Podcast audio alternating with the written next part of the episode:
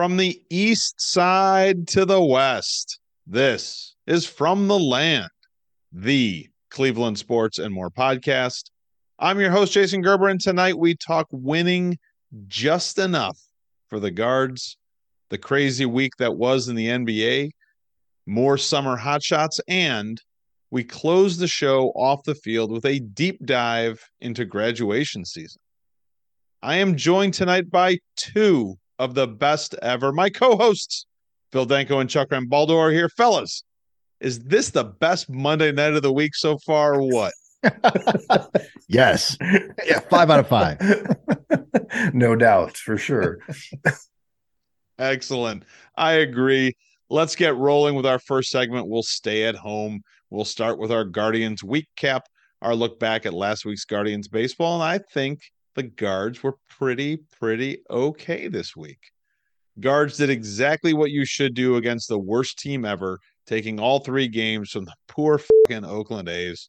Over the weekend, the guards got creamed once, came back once, and let a late one slip away Sunday against the Brewers. Guards finished the week at 37 and 40, two games behind the surging Minnesota Twins, who are now a game over 500. So, what's your week cap? The come from behind wins and timely hitting and pretty solid starting pitching, and the bullpen looked pretty good mostly. They won more games than I thought they would when we did this last week. It feels good, but it's still kind of eh. We said this a couple weeks ago. I'll take a four and two week any which way you can get it, right? I mean, that's that's what the, this team has to string together, and they did it. But man, it was really close to being like one out of three games against Oakland. Thank God they pulled it off in every game, as they should against that team. I mean, Oakland helped the one time by imploding in that eighth inning. It was one of the best yeah. stat lines I think I've ever seen. It was two wild pitches and four walks. like, wow. Yeah. All right. Then, you know, against Milwaukee, two of the games were good. You really felt like had they gotten that game yesterday, it would have made a huge difference in how we felt about the week. Cause then you're talking about a five and one week. Like, whoa, all right, we haven't seen one of those yeah. yet. So I, I don't want to shit all over a four and two week. We need as many four and two weeks as we could possibly string together to catch the the twins. But I agree with Chuck a little bit. Like I I there no part of this week was I like, oh, that's impressive. Bo Naylor had two hits in a game. That was nice to see. I think a lot of it rests on the fact that they couldn't pull out that game on Sunday. Uh, yeah. If they come back again late and they had held on and they had won that one, that would have been pretty impressive. It would have capped off a good week doesn't really bother me that the games against Oakland were tight. Like sometimes you just got to win close games. Yeah, you want them. Yeah, win them. Yeah, yeah, you want them. You know, so like I don't think you look at it and say, well, it's it's not that good a week because they only barely swept the A's. Like they got a sweep. They they beat a Major League Baseball team three times in a row. They That's have uniforms and everything. Yeah, they do. yep, yep, and they're really bad. There's no doubt about that. Please don't mistake this for my belief that Oakland is better than people think they are. They are not. They're probably worse than a lot of us think they are. But you took three. You played tough this weekend. You know, that that one game Friday night was really ugly, and that was just kind of one of those nights where nothing was going right. But I did like the hitting. I did like the offense that the guards put out there pretty much every game. I would like it to start a little bit earlier in the games. You know, it seems like we don't get rolling until after the sixth inning anymore, and that's a dangerous thing to try to do all season. But overall, hard to be upset with four wins, uh, no matter who they come against. Looking back at the last 30 days, Naylor, J Ram, and Will Brennan all hitting above 330. Rosario, Kwan, Giménez, all kind of around 270. Josh Bell had four home runs in the last 30 days. This is starting to look a lot more like the offense we wanted in the spring. Is this sustainable? Yeah, I think, you know, I don't know if hitting over 330 is sustainable. That's that's going to be a, a tough ask for anyone on this team. But those guys you mentioned hitting around 300, I, I hope that's sustainable for the rest of the season. And then your second tier of guys hitting 270, 275 you know, timely hits are more important than those guys hitting over 300. If they're hitting 275 and doing it consistently, I'm okay with that. I, I think that kind of offensive production, if they can maintain that the rest of the year, we pass up these Minnesota Twins in the next four weeks. We're going to get to it, Phil. It's going to be a lot sooner than that. I think I would flop two guys there. In, in I can see it be sustainable for Jose Ramirez, and I like Giménez to come up to that level, and probably Naylor will come back down a little bit to that like 270 range. And even there, if Naylor stays at 270 and hits the way he is, yeah. I'd, I'd, I'd be really happy. I, I don't know, you know, like I believe Ramirez can do it because he has the track record for us. Um, Naylor, I think, is having a great year.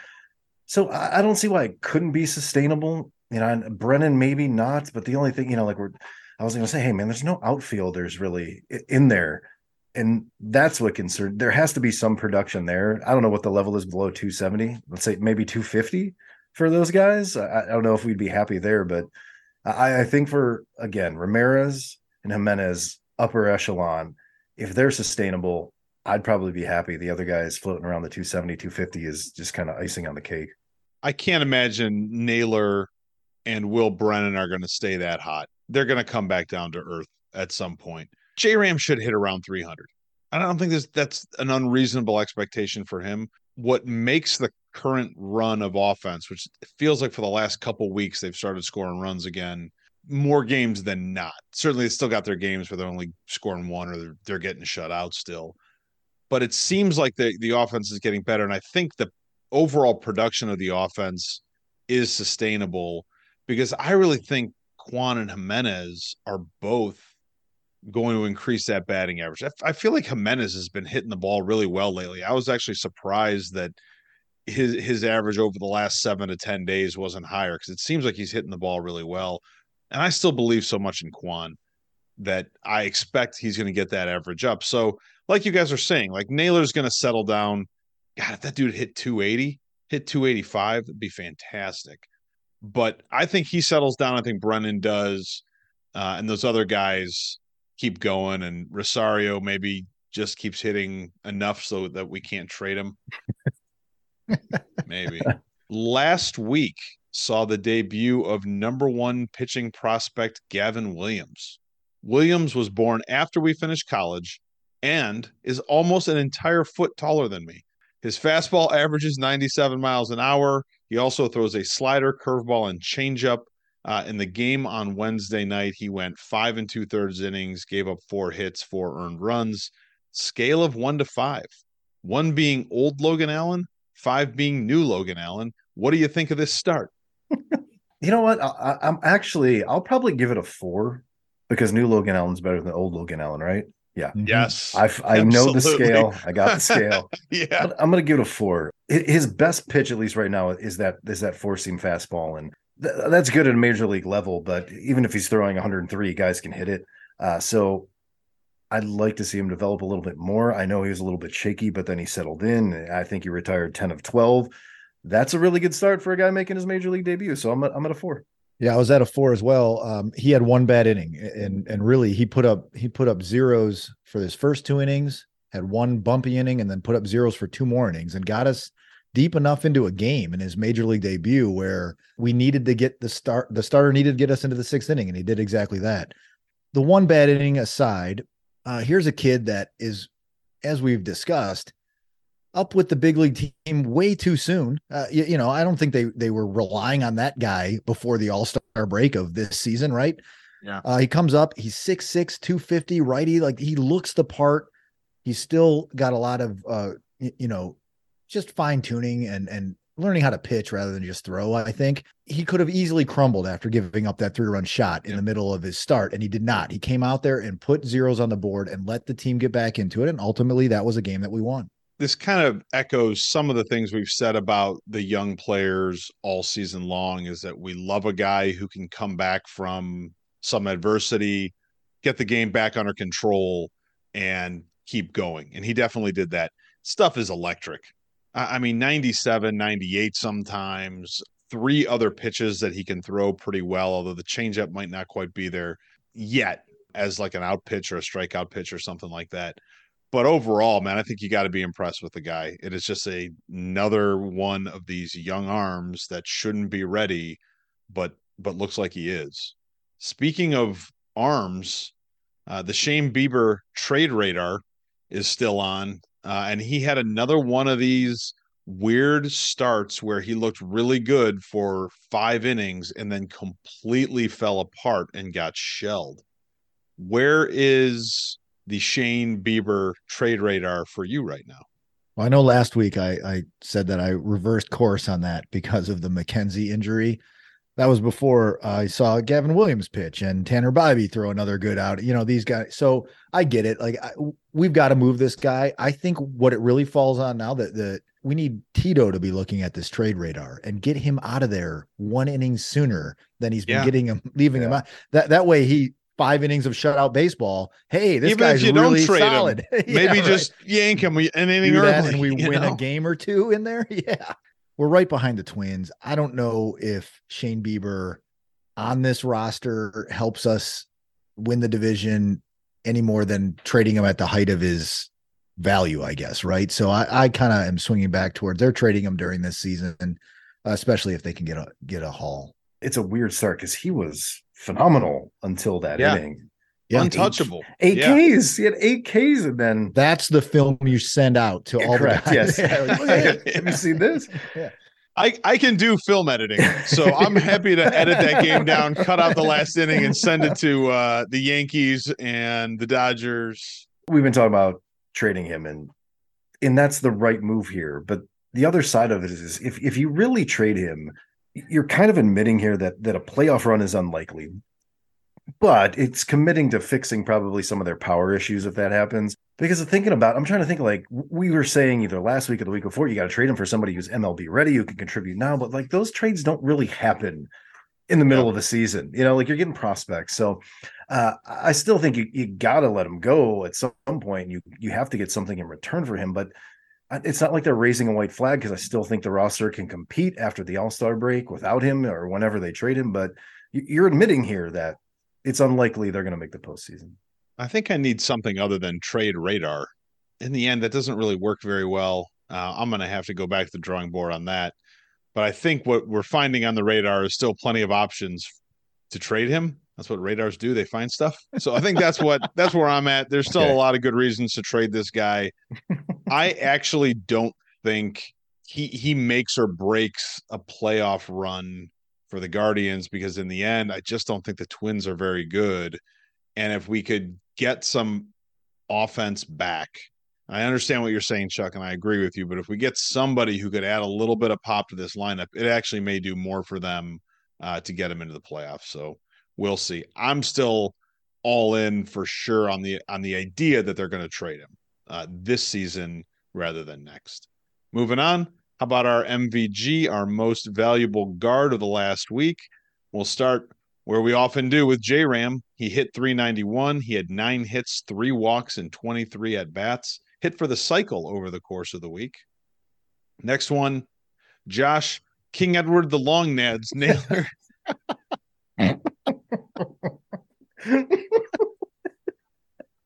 He really needs to get into a slump. A good one. We're in big trouble. The Long Nads hit 320 with two home runs and two doubles this week.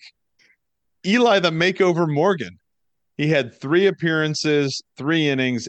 Everything else in his stat line was zeros. He was awesome this week.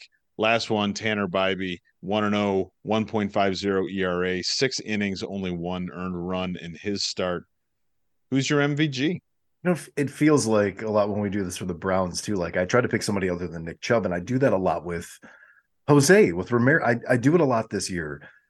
But to me, like he, this is like two or three weeks where he is absolutely killing the ball and making some really good defensive plays too. By the way, this week, um, you know, like he, he's he's our dude, man, and I should give him this award more often. But I try to be cool and hip and don't. But he he's my guy this week.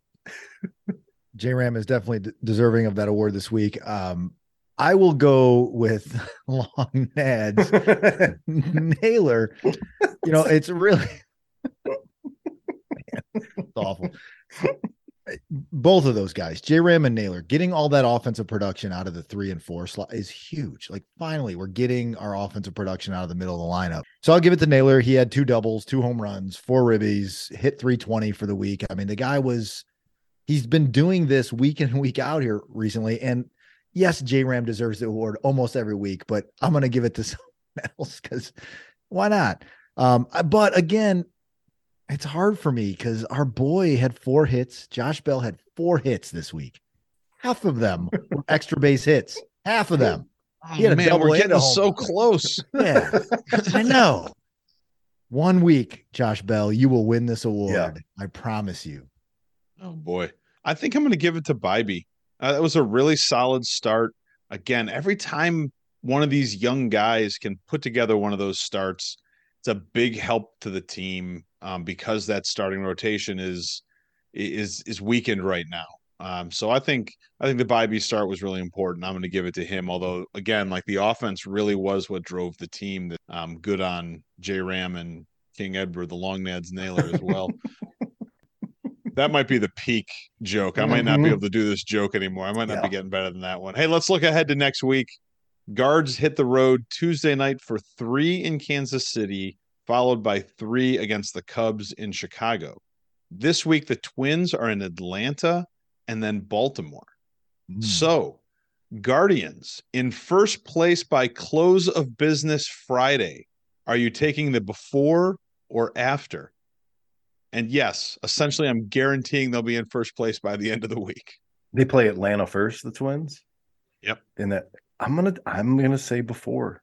You got to beat the Royals. And I actually saw the Cubs for the first time this year because they played in London. So the game was on at like 10 a.m. this weekend. Mm-hmm. So I'm like, oh, this will be great. I, I didn't realize they're, they're not that good. That man, I'm being really ultra positive about the guards this week. I'm saying we're in first by, by before Friday. For close the, of business on Friday. So you get Friday's oh, game too. I'll, I'll take I'll take that. Yeah, I'll take before uh, not only will we be in first before Friday, but I think at the end of the weekend we're going to be four games up on the Twins. How about that? Yikes! we're going to go six and zero. Oh, They're going to go zero and six. no. Ah, the irrational confidence is everywhere tonight. I love it. I'm gonna honestly, I'm gonna say after Friday, but by time we record next week, I think we've got the edge on the Twins after those six games. I got to be enthusiastic about this. I'm going to take the before as well. I think they can get enough wins in Kansas City. Hopefully, the Braves beat up on the Twins and uh, we can make up that space. And by the time we go to bed, well, not me, maybe not by the time I go to bed on Friday, but the time when a lot of adults go to bed on Friday, the Guardians will be in first place. Fellas, with that, we're going to wrap up this segment. We're going to take our first break, come back, head out on the road, talk some hoops.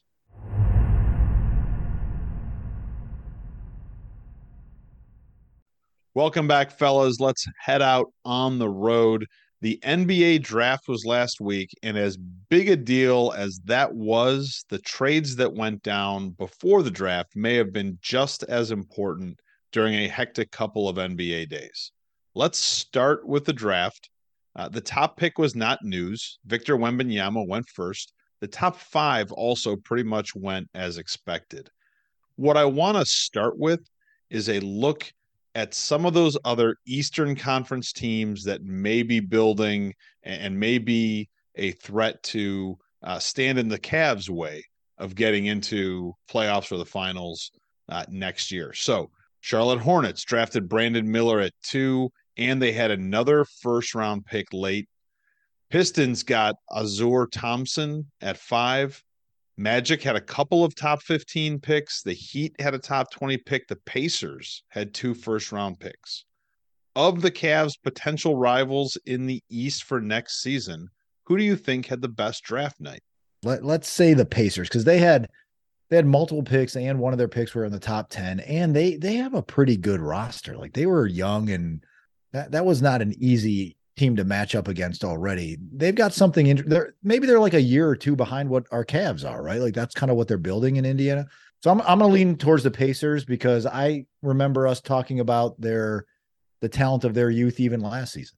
I'm gonna I'm gonna go the same way because the, the kid they drafted in the top ten from Houston is really good defensively, and so is their other guard. So that would bode bad for the Cavs because the Cavs have good guards. I, I'm just gonna say them. They're a team that we thought would be shit last year, and they were not shit. So if you have a good draft, I know the second kid they took from Belmont. I don't know anything about Belmont other than I think a lot of Nashville musicians went there. I think it's a good musician school, not a good basketball school. Uh, but the Pacers, why not? You know, I worry a lot about what the Pistons might be putting together because they've had a couple good drafts recently. The Magic also definitely hit on uh Paolo, the guy they took last year high, uh, and to get a couple more picks in the top 15, man, you're still getting a lot of talent in the top 15. I'd like I to change think my it's the- Um, I, I think the Yeah. Magic are going to be the, the Magic might be one of those teams that's ready to break out, kind of like what you're saying, like the Cavs were maybe like two years ago, where people aren't quite expecting to see him make a leap, but they may be they may be doing it. That is starting to be um, a pretty young, pretty talented roster. Danko, do you want another shot at your your decision? Yeah, I'm look I'm looking at this now, and the Magic had two picks in the top 12, and they kept both of them. And the team I chose and Chuck chose, the Pacers, it looks like they traded their seventh pick. like they drafted a guy and then traded him to the Wizards.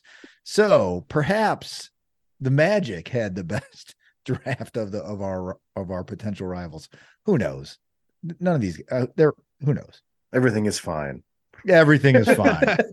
Everything is fine. These are rookies. I think the Pacers were swapping players though. They Mhm. weren't like losing picks. So they were still getting to like top 15, top 20 players in this year's draft. So they I, I think the Pacers and the Magic were probably the two best. Charlotte's, you know, the Brandon Miller pick is good and they had another first round pick, but they're so far from being a contender that you know, you're not even that worried about them. Let's look back at home. Let's talk Cavs draft. Cavs took Emoni Bates from Eastern Michigan at 49. They picked up Craig Porter from Wichita State and Larry Nance's other son, Pete, as Pete. undrafted players. What do you think of these additions for the Cavs? I like that we keep the Nance family in the house. It's always good to see Larry Senior roaming around at the at the games. Um, so I I think that's that's great. I think th- these might be really good players for the charge. Is what I think is what we're looking at here, Damn it. and and that's okay. That's absolutely okay. When you when your first pick is 49th and you're in the second round, you just roll the dice. I mean, there's no there's there's no risk there. It's all reward. So roll the dice on on a on a kid that was top five in the country coming out of high school and just underwhelmed in college, and he's 19. So all right, let him develop. Who knows what he may turn into, but it won't matter for the next three years. So good on the Cavs. When you're drafting that late, what do you take? You take you take a guy. You I guess you address something It's a forward who can actually shoot.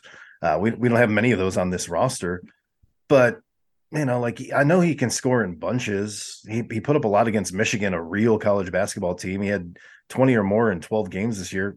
Great at Eastern Michigan or wherever he played from, but but Phil's right. This is a two way contract, dude. He's like Mobley's bro. He might get a couple games this year, but it, may, maybe we should go to a charge game and, and see how these guys develop. But I I don't think he he does much for this roster. Yeah, Danko definitely took my joke because I was going to say that this draft was going to have a huge impact on the charge and not much else. Yeah. I don't think any of these guys are going to be effective on the Cavs team this year. Like Bates is exactly what you're saying. It's it's a shot in the dark at a guy that you know has a very talented pedigree but hasn't really produced. He's also like six seven, 170 which like wow man like we really need to find a way to put some weight on that dude because that's really really skinny and that's going to get him beat up at the nba level. You love to see what might come. Like what is the upside of a guy who like that who might be an electric scorer if you can get his game in shape for the nba and you can get his head on straight? I think there's some maturity issues that were a concern there Craig Porter apparently fills it up at Wichita State. I don't know. I've never seen any Wichita The State games. Don't remember if they The made the, the tournament. baby. Yeah. Yeah, that's pretty shocking. Uh, so I would say, I gu- I gu- I guess we're all in agreement. This is a nice draft to get some pieces that maybe you can develop on the charge the way they did with um, Diakite, the way they're doing with Mobley's brother. So we'll see what happens. But, you know, Emoni Bates seemed to be the guy that everybody wanted selected at that spot. Looks like a smart move by the Cavs, doing what they can with the 49th pick. As I said earlier, leading up to the draft, there were some pretty big trades, and it seemed like the Wizards were involved in all of them. Uh, we talked last week about the Bradley Beal trade that netted the Wizards Chris Paul, among other things. Before the draft, the Wizards were part of the three team deal that sent Kristaps Porzingis to the Celtics, Marcus Smart to the Grizzly, Tyus Jones, and others to the Wizards. Scale of one to five. one being when the Cavs traded Ron Harper for Danny Ferry, five being when the Cavs traded Dion Waiters and ended up with J.R. Smith and Shumpert. How pissed are you that the Celtics got Porzingis and two first round picks for shitty Marcus Smart? It's a good scale. I'm trying. You got a little in the weeds on the lat on the end of it. So one's bad, five's good. That's all I need to know. Which one? Which, yeah. Which Don't you remember the One like the I think Oh, it was yeah. 2016. They traded Dion Sure. Waiters and they got Smith and Shumpert and J.R. Smith is Cleveland basketball legend Absolutely. now. I I have a, I have a friend who's a Celtic fan, and he's always said that Marcus Smart's overrated. And it's a move, I guess. The Celtic they needed size. We were saying that they need they need size, and Porzingis has size, and he can also shoot. At least he was a unicorn for like one or two years in New York, and then after that, he's played for like ten or five. I, I don't know how many teams he's played for, but I don't know if I, I'd be pissed. He's, the Celtics had to do something. The Grizzlies get a better player to to fill in a little bit before Ja comes back, and that's a formidable roster. And then the, the Wizards just trade somebody and get somebody, and then trade him again before he's even there. So I, I, I guess it's a good trade for everybody. NBA trades are weird, man. they're Yeah. just yeah, they're just weird. Um, you know, on that scale, from the Celtics point of view, I- guess I'd put it at like right now today a four. You address you address the need. You get a big guy that showed he could shoot a couple years ago. I don't I don't know about Porzingis. Like he's he's kind of a an odd dude to figure out. Like you thought he was about to go on like a, a Jokic run, right? Like that's the guy you thought you were seeing, and he just didn't turn into that guy. Um, and you get two first round picks in addition to that. So you've got Yep. your you got your future addressed as well. So you give up a guy like Marcus Smart, who again, you know, he's kind of a I I don't know, like he, he's a he's that energy guy that kind of you, you love to hate him or you hate him or I don't know what. You move that guy and you get a, a starting big, and who knows what those two first round picks turn into. So I'll put it up on that scale. This is a one. Hmm? I'm so pissed. I'm so I- pissed. Like I the did not Celtics- understand your scale. maybe. the Celtics got the Celtics got better and and gave up a guy that really wasn't that big a help to them in the playoffs. Marcus Smart's had a really cool career with them, but he- you asked not how the guy pissed off we were. Yes. Oh, yeah. How see pissed the off you are. I'm- scales, the layers, the Yeah. onion. You're an Yeah. onion. Like it's like I can't Uh, I'm pissed because the Celtics, I think, got better and they got some pieces that they can either trade or um, they can draft somebody uh, in coming years. It's going to help them fill in spots, and that just makes it that much harder for the Cavs. So I'm a solid one when the Cavs traded Ron Harper for Danny Ferry, even though Danny Ferry is one of my favorite players of all time. but listen, the Wizards still weren't done. Before CP3 even had a chance to learn any magic tricks, he was on the move to the Warriors in exchange for Jordan Poole and a couple of future picks. What do you think this trade means for the Warriors as contenders next year? They were kind of getting long in the tooth and they just got older. I, I think it puts them squarely where they were. Like, they're probably kind of in the middle of the pack of the West now. They've got supreme talent and some aging veterans. I don't know that CP3 makes them better all of a sudden. I, I, I think it keeps them right where they're at. it's a weird trade because nobody gets better by getting older, no matter what sport you're playing in. Except no for us. one. Yeah, well, that's true. Podcasting.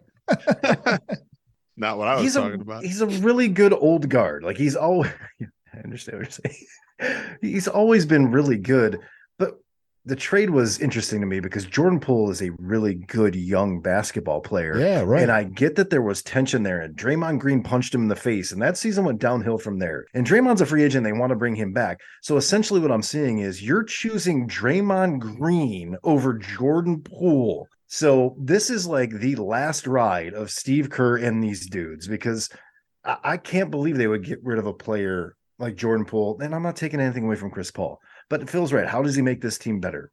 You know, like he's a pass first guy, great. He's going to get to shooters, okay.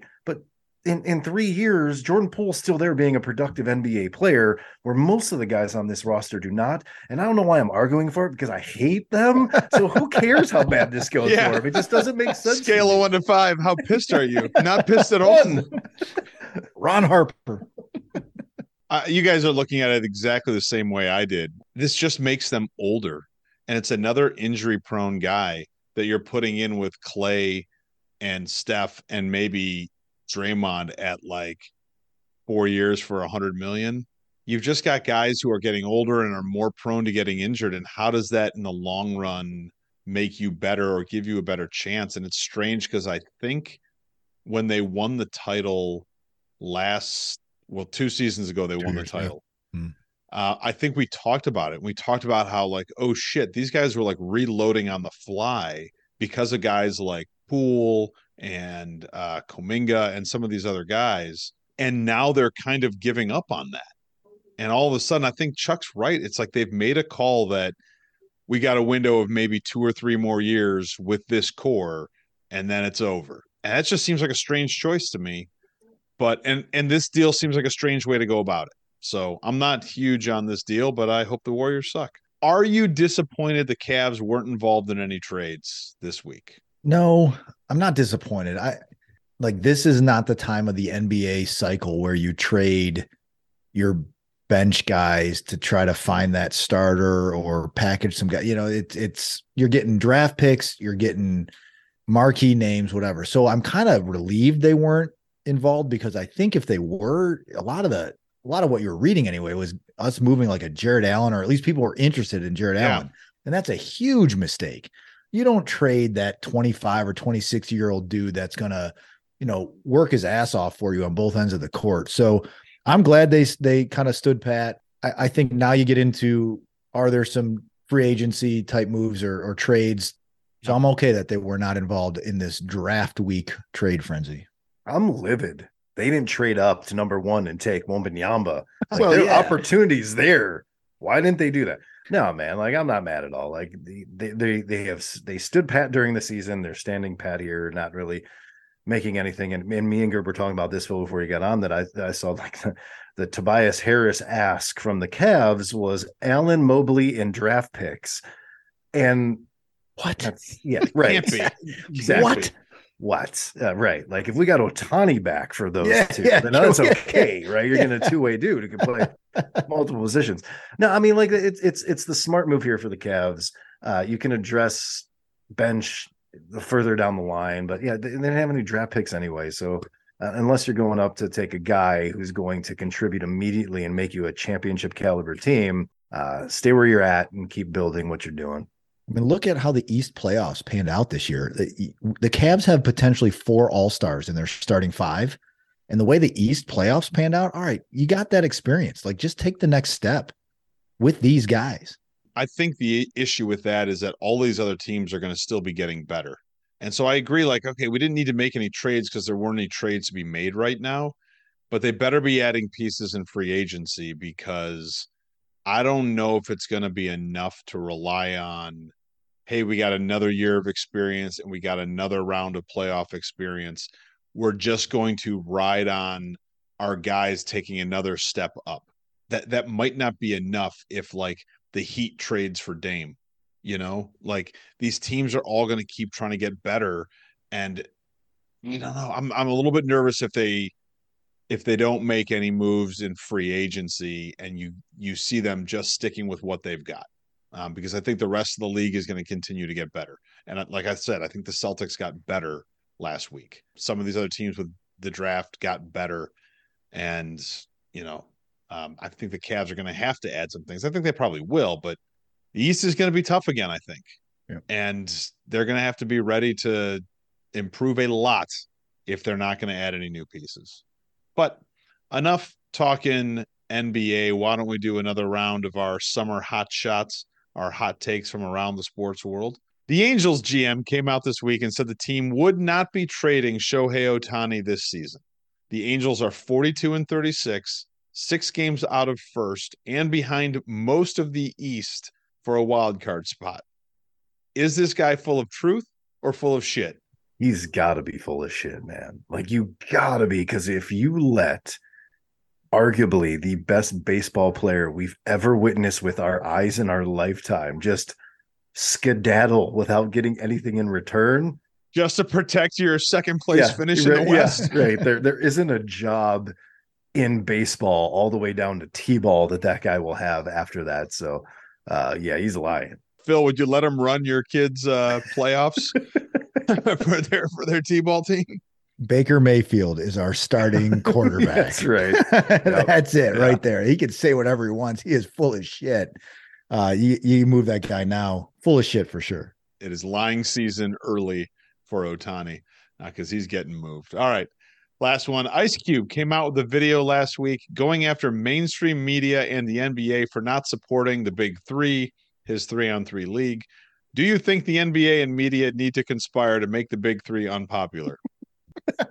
I watched this video and and you know it, it, it hit my feed on something. I don't know what it was Twitter or something like that. And you know I'm a I'm a fan of Ice Cube as a as a artist and an actor. And I watched this video and this video was so long. I'm like what are you complaining about man?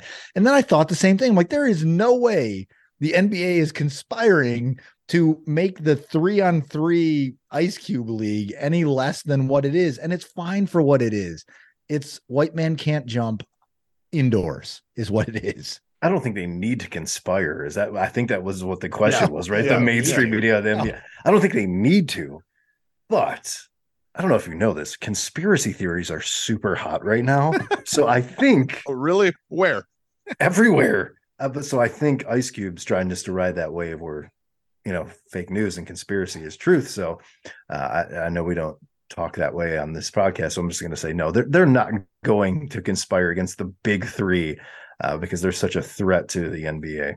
Wait, are they trying to? Is he trying to just get the Suns to join his join his Should. league? Is that what it is? Because they can only play with three guys with their salaries. I don't think the big three is more popular or less popular than it should be. It's exactly where it should be, and it has nothing to do with the NBA and mainstream media. And on that note, fellas, we are going to close out this segment. We are going to take our final break, come back, head off the field, and get into graduations.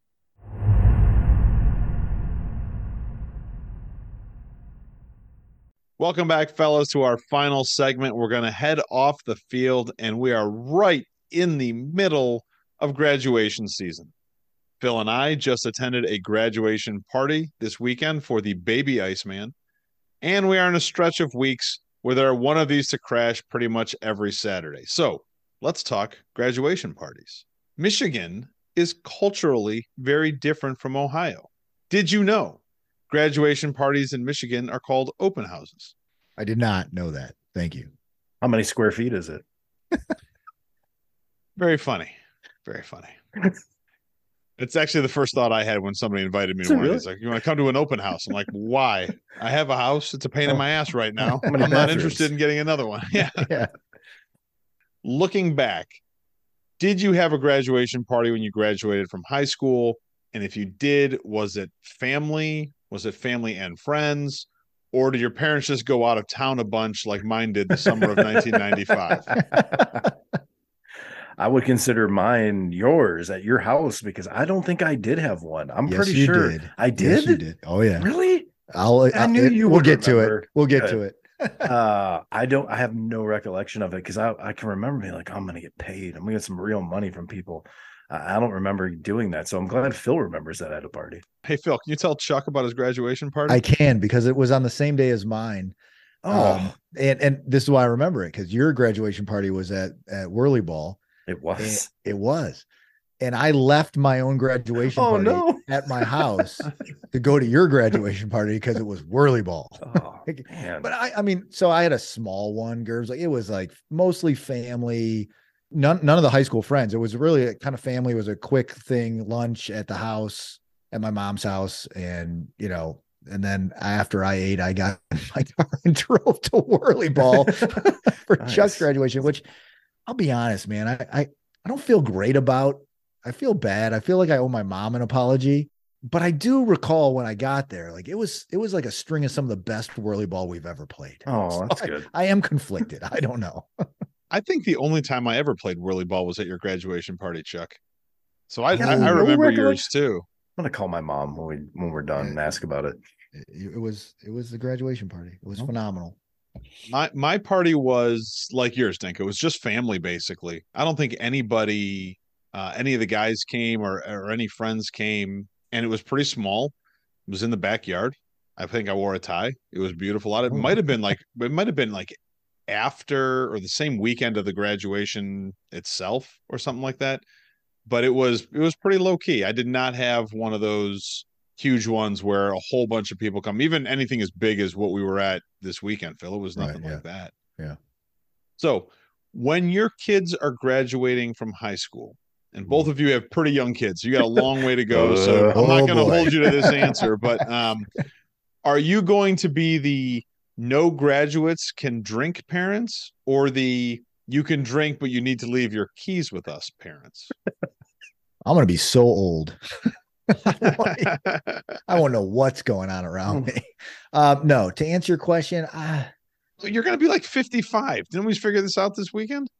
is that right? When Logan graduates, I guess when Logan right. Yeah, nine years. yeah. Nine years. I'll be Yeah. 55. So, oh yeah, you're right. I'll be. I'll be. I hope you still know what's going on. I will absolutely know what's going on. So to answer your question, you know, I'm uh, this this is gonna I don't know. Like I don't want to be that no graduates can drink guy, but at the same time, like I don't want to, all right, everyone hand in your keys, you're staying here and get get hammered, dude. Either these are 18 year olds, right? Like that's that's not good. In nine years, ask me again. I don't know. I'll probably just make sure everyone's safe. I don't know what that means. I- I'm I'm I don't know. I, I I don't know how to answer that. I'll fall somewhere between the two, I guess. Like I'm not to overly worry about it, but I'm not to just take everyone's car keys and say stay at my house and get hammered. Your hypocrisy knows no bounds because I know for sure you and I went to multiple parties where they took our keys and just let us drink um, and and stay the night there. Uh, you what- never once took my keys, and most of the parties were at your house. I just stayed there anyway. But I do No, I- recall I like a couple parents. Yeah, yeah. There's absolutely no names, Yeah, no names, yeah. but there's two families for sure. I know we went to Yeah. where they. Did that. Yep. I think I Um, can think of three. I just don't know if I don't know. Uh, you, you put me on the spot, and I don't know if that's how I feel about it right now. I don't know if I want to be that guy. I'm gonna be so old, man. You're doing the math on it now. Yeah, yeah. Yes. when Chip's three, Charlie's gonna be one next month. Oh man. Um I'm years. yeah, I'm hoping Are you going to be retired by the time your kids graduate know. from high school? probably not. taking Social Security. yeah, yeah, I'll be AARP, but I'll still be working. I'm gonna assume that there'll be some sort of technological advancement by that point for alcohol or whatever it is that uh, I don't think I'll have to take any keys, or maybe there's some sort of magic potion that you sober up very quickly. But I'm assuming I'm going to be cooler because I can remember a few times in my life. Uh, we were older though, it wasn't high school like college, where my my parents were okay as long as everyone stayed. was Yeah. staying. Right? Yeah. Yeah. Yep. So I think I'll, I'll I think I'll go that route. So Danko's a hypocrite, and Chuck is relying on technology changing alcohol, which hasn't changed in like 200 years or something like that. I'm not saying I won't let them drink. I just don't know about taking their keys. Like I don't know. I yeah. Yeah, I don't. So I I, guess you. I, I, get you. There's there's there's absolutely a range there. Although I would say that if it were me, I think I'd feel more comfortable taking the keys than expecting a teenager who doesn't have a lot of experience drinking to be able to monitor themselves appropriately and and then drive. You know, I don't I don't I wouldn't buy that. For what it's worth, uh, we had one graduation party for our kids and we didn't even do it like at the house we did like a dinner at a restaurant and she my daughter brought a bunch of her friends and we had a bunch of family in for the graduation and stuff so the kids weren't allowed to drink because we weren't at home but i wouldn't have minded i think i would have i think i still would be the um, you can drink but leave your keys here however i'm 100% sure my wife would not allow any of that so I can still be cool and not a hypocrite Yeah, and not have yeah. to deal with any of the downside because my wife won't let it happen. All right, let's move on to some more graduation party specific things. What is the appropriate amount of cash to give to a high school graduate as a gift in 2023? Is it a hundo? Probably. Please say 100. You're gonna make me look really Yeah, I'm bad. I'm gonna say probably a, hundred. I'm I'm I'm I mean, I guess it depends how close you are to this person. If it's family, right? If it's like your niece or nephew, uh, your your godchild or something, then you better There you be go. stacking some more There cash. you go. Uh, if it's somebody you're closer with, a, a hundo. If it's just some random, like you're just dropping in by, maybe you can go, maybe you can go fifty and be that guy. But I, would say a hundred's probably safe. It's definitely a hundred dollars. And Chuck just hit on the conversation that you and I had in person just Yeah. a few days ago, where I was explaining, like, all right, I look back, like family, my godson, I gave X amount of dollars, and it was all right. I can't give someone else more than what I gave my god or equal to. That was my godson, and that was just two years ago or one year ago or, or it was a year ago. So I was like, all right, a hundred sounds good. Like, cause what 18 year old is it's a hundred bucks, man. It's Here you go. money. Yeah. Here you go. Here's a hundred bucks. So I think a hundred is the right answer. I agree with you guys. But what bothers me about it is I think that a hundred was the appropriate gift when we were graduating from high school, you know, almost 30 years ago. And a hundred dollars is worth less than it was then. There's no doubt about that. So we're kind of screwing these kids. All right. We're not done talking about money yet, though. Chuck, this is your opportunity to be Oh, the judge. Okay. Danko and I both gave Baby Iceman the same amount of money in our cards over the weekend. Danko gave Baby Iceman a check. I gave Baby Iceman a series of 20s. Danko, defend your position. My position, and I hope he's listening right now, is in writing the check. I feel like the 18 year old might not have any any course of action to do anything else with that check other than let his parents cash it. So I'm thinking, all right, Tommy, here you go. You want that hundred bucks, or you're going to give it to your son? I don't know which, uh, but I'm going to let that up to you. So I, I felt like it was like right, a little bit of a maybe there- maybe there's a potential bonus for the uh, the basement the basement there at Burke's. My theory was it's his gift. I don't want to give him a hundred dollar bill because it's too hard for a kid to break. Uh, I'm not going to give him a check because I'm not sure he knows what to do with a check. I'm not even sure it's a thing anymore. Um, so I gave him 20s because I thought those were going to be easy for him to use. Chuck, who did it right? You did it right, Gerbs. Uh, for for the reason I knew it. for the well for the reasons you're mentioning. I, I don't think most 18, 17, 16 year old kids know know what a check is. I do think, however, that the hundred dollar bill is it's a it's a major event. It should be one bill. Or I'm assuming you could have cash apped or or PayPal'd or Yeah. Apple Cash. I, I assume that's how money moves a lot now. Um, I know I use all those things, but I would assume maybe Tommy didn't send you guys a QR code on the way that you could have done. oh man, that's a But really think- good idea. Yeah, barely I think sent That's us a an invite. fantastic idea. Yeah. but I think Gerbs Gerbs is in the right there. Any any major life event, weddings, graduations, it, it's a cash thing. So uh, you got to keep it with the cash. All right. Which of these would be the worst graduation gift? An inspiration rock. It's a rock with some sort of inspirational words painted on it. Um, be bold, be brave, be unafraid is available on Etsy for only $6.75. Uh, next one, a magazine subscription. You can get Time Magazine right now for an entire year for only $19. Next one, Legos for an elementary school graduate. How is that even a thing? How is anybody graduating from elementary school? Last one, a charity donation in a graduate's name. Uh, a donation to the Human Fund is always a generous yeah, one. Yeah. Which of these would be the worst graduation gift for an 18 year old? Oh man, I, they, they're all awful for an 18 year old, without a doubt. I think the worst one to give though would be the rock because that rock's gonna get thrown through your windshield as you're driving away from that party. And and some of these 18 year olds, like the one we the party we just attended, they have you know hoses for you know a cannon for an arm. So uh, yeah. there's no doubt he would have put that thing right through my windshield. So that's probably the most dangerous gift. They're all terrible. You can't give 18 year olds any of those things. Even worse than my check that I knew was a mistake as soon as I put it. But I had no cash I would- on me. I would say at least the rock is tangible. You're giving them something. You're gonna get it back if- real Take, quick. take it to college. Yes. Yeah. I Where if do you're- want to be bold and brave. You could set it on top of this pile of 20s that Gerber got you. so yeah, that's blow right. So they don't blow away. but if you're if you're donating a monetary value to a charity, to me as, as somebody as an 18 year old, I'd be super pissed about that. So uh, that's that's the worst one. The Rock is a close second. though. I really think it's the magazine subscription. I'm not even sure what an 18 year old kid today would know what to do with a magazine. Like, why does this pile of paper keep arriving at my door? Like, I don't want this thing.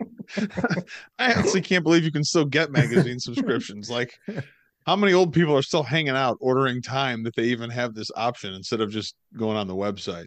Uh, moving on. What is the best food to have at a graduation party? Ooh, um, I'm gonna go with um uh, dark horse here. I'm gonna go with macaroni salad. It's Ooh. filling. It's hearty. It's enjoyable. It's summer. You're supposed to eat it as long as it's not sitting out too long with the mayonnaise and stuff. But mac salad you can fill up on, especially if you if you're staying and drinking. You may as well fill that belly up. So go there. That's a really good one. I'm I'm thinking along the lines of like a slow cooked meat of some sort. So like pulled pork, pulled chicken, something like that, and just a bunch of uh you know sandwich rolls next to it. And you just pile it on a sandwich and sit down and and and eat that because it's it it takes time, but it's one of those things you just you can make in, in mass quantity and have a huge vat of it right as you go up and and, and feed yourself. So I'm gonna go that that route. And and the Burks did pretty well with the mini sandwiches. That was pretty good.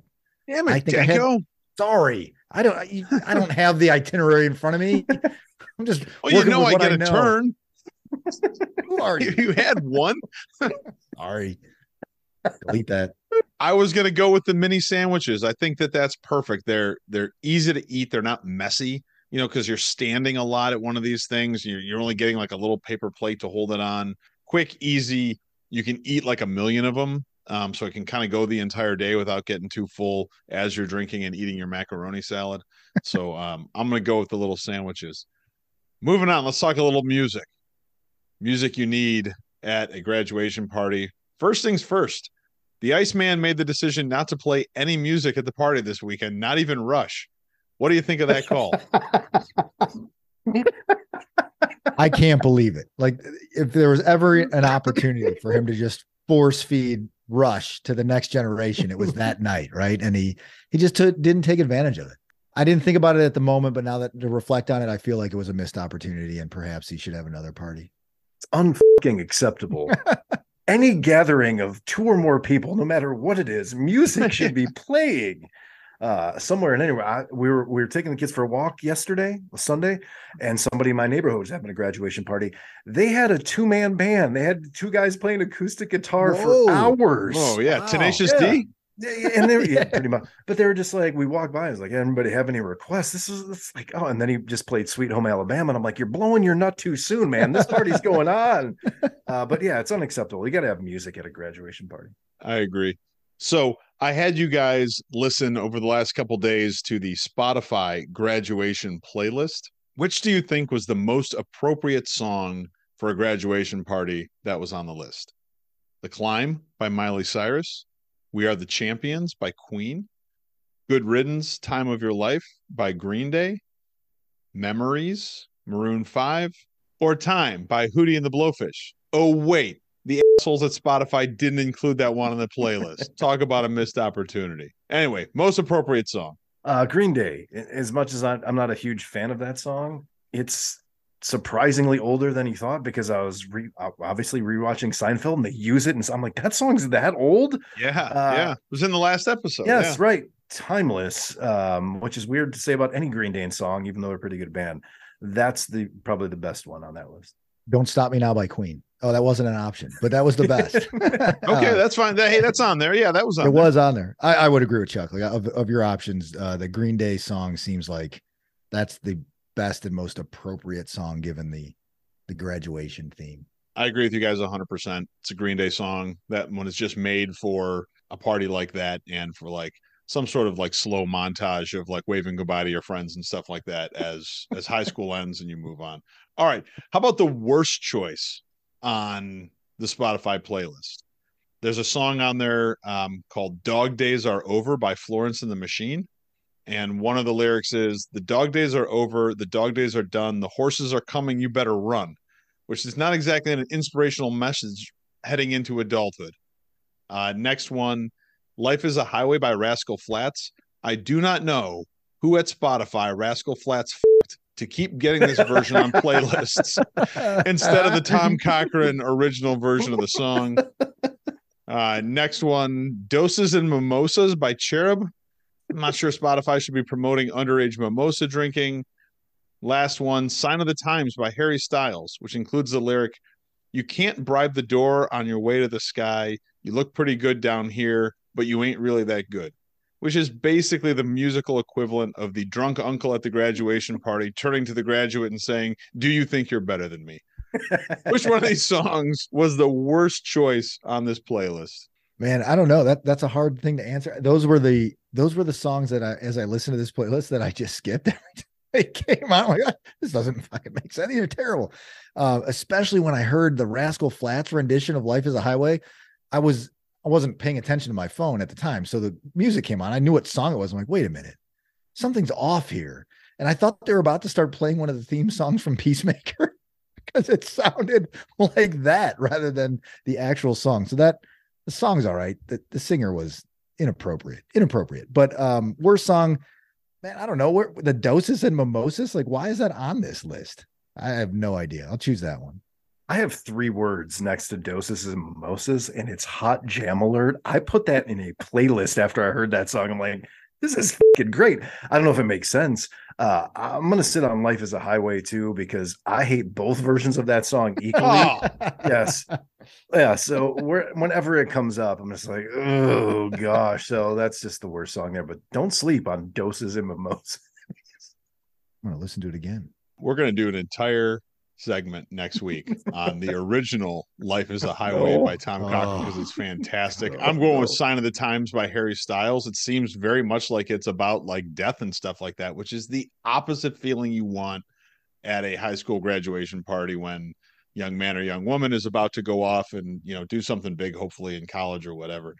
Anyway, fellas, we are out of time. I am out of questions for now, and we just did the whole show without mentioning that last week Lance Armstrong made a statement against the use of additional testosterone by athletes. With that Oh. news, that Armstrong was also recently named the pottiest pot to ever call the kettle black. I hope you guys have a great week and let's get together and do this again real soon.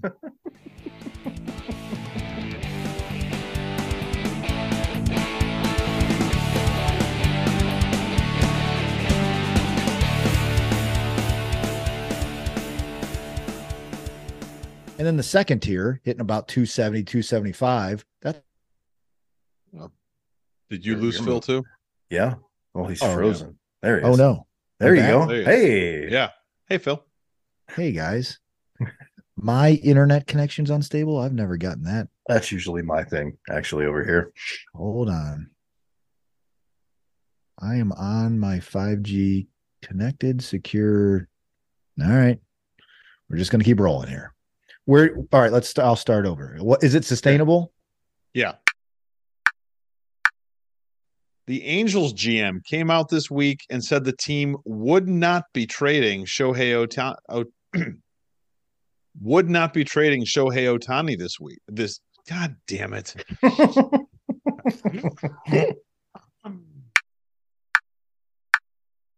or Time by Hootie and the Bluefish. Bluefish, you dumb fuck. bluefish.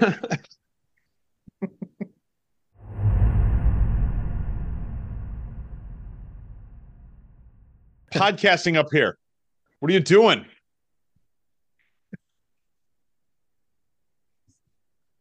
It is. It's just me and Chuck right now. Danko's on his way back. Okay. Good night. Was that a th- was that three? One? Do you guys Yeah. three? Is that your thing? One, two, three. Always three. Always three. Yeah. That's great. Gets Me to be my- like a fight sometimes. Like, whoa, whoa, whoa. That's only two. What are you mad? Like, what the fuck is going on? me and Whitney have a kissing routine as well. Hey man, What is it? the Gerbers when he she was saying goodnight to him, kissed him like three times. And I'm like, we have a three time thing too. Uh, it's cheek cheek. Oh, well, we're doing lips. four now. yeah, well, you can have it. I involve. Yeah, we do cheek cheek and then lips. Oh. Yeah. All right. Nice. It's like the equivalent of a guy handshake, right? It's- Yeah, you have your, yeah. own, your own routine. Ooh,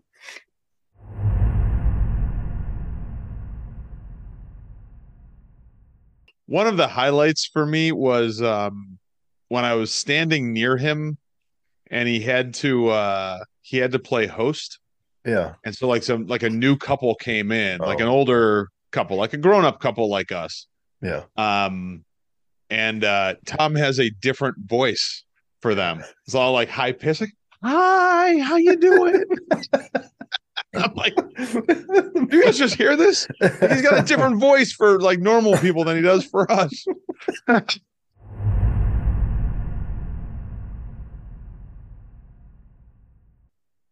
have a Guardian starting pitching question. Uh, Logan Allen, did he get hurt? New Logan Allen? He only threw four innings in his last start and gave up two hits, but he was yanked after four innings. Boy, I don't know. You know, I noticed that too when I was looking through the the stats today to to put Yeah. the MVG thing together. I I don't know what happened. I didn't see it or Chuck, read it. supercomputer time. I'm I'm doing, I'm pulling up right now. Like it just seemed odd to me. Like he was he was he had given up two hits over four innings. Why wouldn't he come out to pitch the Yeah. fifth inning? You know, I, I didn't. I couldn't find anything. I you know. Yeah, no, there's nothing. Oh, you know was what? You know what it was? Uh, that was the that was the day game against Oakland. It was the one they played in the afternoon. the Thursday and- game. Yeah. And what happened was, um, he was at like eighty five pitches or something like that. Oh, Like he just the innings were just really long. he was throwing a lot of um, lot of Yeah, deep he was in- throwing a ton deep of into pitches. counts. Yeah. Yeah. Okay. All right. Good. Because I was like, geez, if he got hurt, like that's not what we need right now. Yeah, the, no, the, no, the no, no, young no. guys that happened. are Yeah, pitching well. Okay. All right. So he's already. I all right. forgot. I watched that. Hey, how about some Philippines versus Sweden men's lacrosse Oh Whoa. no, world championship pool play? world. Oh, we're oh, co- we're covering pool this. play. it's not even the real play. thing yet. Pool play. Fuck pool play, man. Yeah. I'm gonna leave SVP on and see what happens. I uh Oh, I, so I, the, I the Braves beat the Twins tonight already. We're off to a good start. yeah. hey yeah. only a game and a half out now.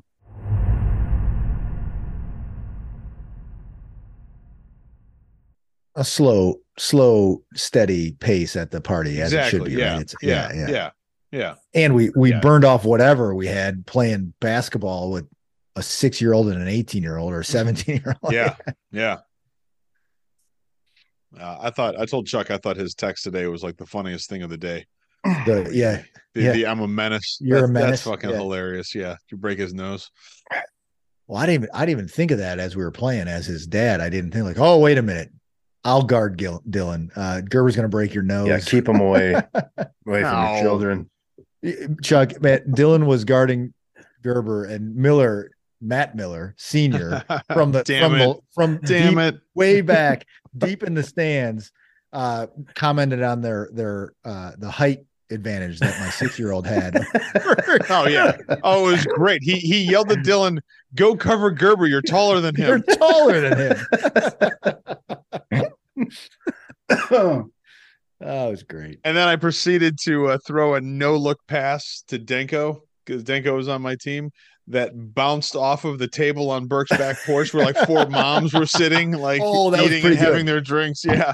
Yeah, that was pretty good.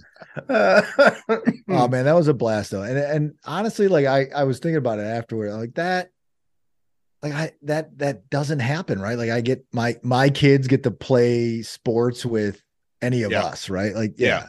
yeah, Yeah. That's why that, that- party is so that was fun. awesome, man. That was great. I'm glad my six year old took to that. You know, like that was Yeah. that was a good time. That was fun. He's still been he's talking shit every day since.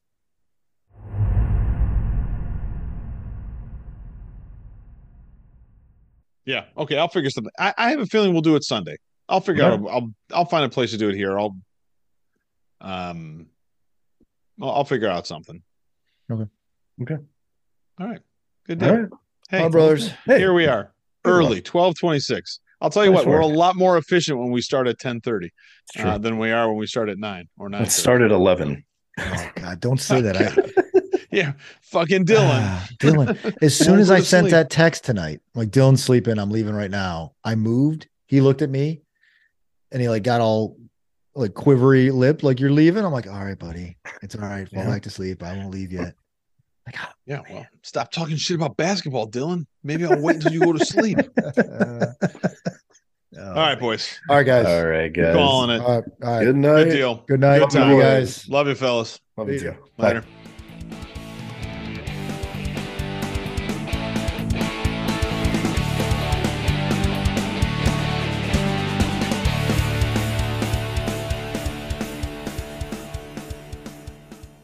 What do you mean I'm funny? Funny like a clown? here to amuse you?